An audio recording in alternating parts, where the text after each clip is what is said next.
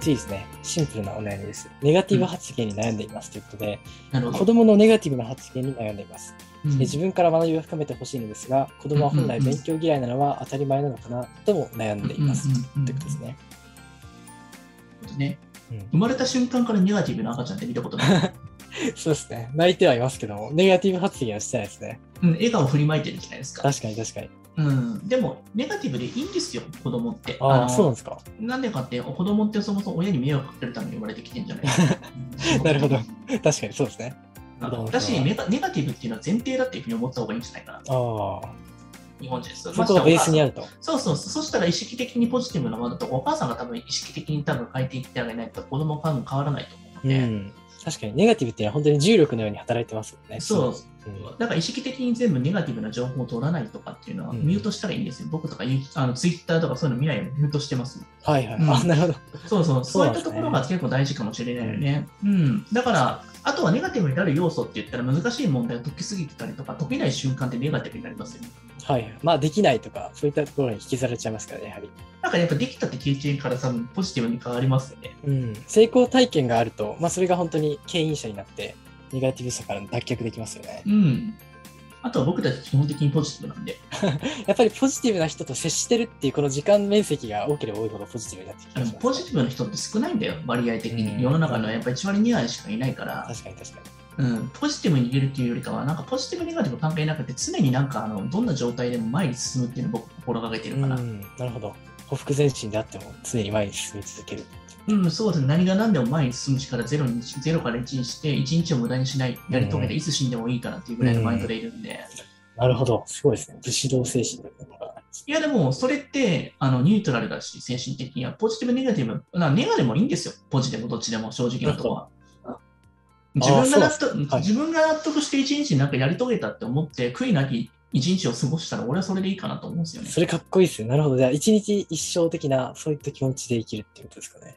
でもその連続がさ、結局はさ、その人の人生になるんだしさ。はいはいはい。そうですね。うん、なるほど。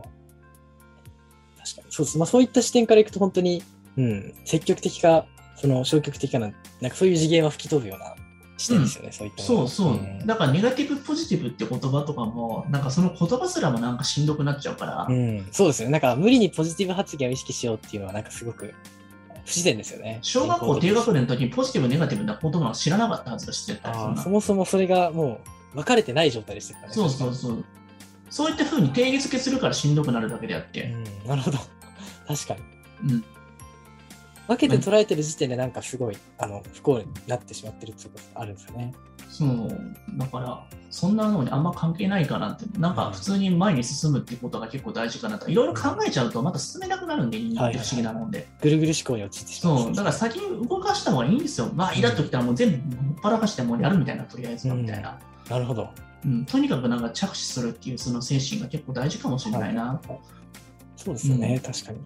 行動からまず変えていくってことですね。そう、そしたらかやっぱ環境を変えてあげて、もはうい先生とか強制的にもう言うこと聞かないで変えるみたいな、そうういんう、うん、能動な的るほどな先生とか力のあるエネルギーのある先生だね、やっぱり。はいはいはいはい。確かに。うん能力とか、そのなんか頭の良し悪しというか、エネルギーがあるって人あーそうですねかなと思います。生命エネルギーのようなものですよね。確かに。こういうのって伝わりますからね。その点で言うと、エレンの先生はエネルギー高いかもしれないですよね。そうですね、エネルギー値高いですよね。なんかまあ結構コメントとかでも本当に毎回元気になりますみたいな。あ本当ですか言われてますうねん、まあ僕はね、結構、源泉が本当にすごいあると思うので、はい。うん。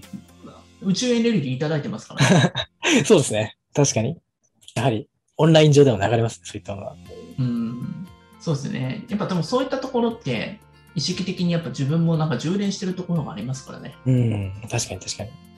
やはりエネルギーの高い土地とかに行ったりとか、そういったエネルギー高くなるまあ、経験それもあるんですけはど、やっぱ子供たちもお客様もお母さんもやっぱマイナスになっちゃって、世の中やっぱ、いやっぱそのエネルギー持っていくんですよね、やっぱり教えてると僕たちもどっと疲れるけど、ちょっとどっかから吸収してエネルギーを充電するってところは逆がいてるので、確かに確かに。うん、そこのところをなんか自分のストレスの吐き口的な部分とか、そういった時間とかをしっかりと作っていくっていうのは意識的に作らないと大事かもしれないですね。子供ってそういうの分からないからさ、急になんか発狂したりとかするかもしれないけど、うん。うんなるほど。そうなんだよね。だかじゃあらエ、ネルギーのチャージの方法を、まあ、自分なりに発見するということが大そう事そうですそねう。そうだよ、ずっと出し続けたらしんどいじゃん。そうですね。うんまあ、そういったところかな、なんかよくわかんないけど、まあ、とりあえず全力を今生きてくださいって感じですよね。 そうですね。一日一生の精そう神。ネガティブでもいいんですよ。それでもなんかあの、なんか今日、まあや、無駄好きでやれてよかったなって一言。確かにそのネガティブな自分をも受け入れるっていう、そういった器があれば、そうそうそうそう。そう全て受け入れられますよね。前提私ネガティブだから、もううちの子もネガティブだし、うん、しゃあないよな。いでもやれるだけのことやろうぜ。それでいいんじゃないかな。確かに確かになるほど。うんネガティブさを指摘されると、なんかまたそれでネガティブに陥っちゃそううんですそう、よ負のループに入っちゃうから。うん確かに確かにうんどうせ時間は過ぎるわけだしさ。うん、そうですね。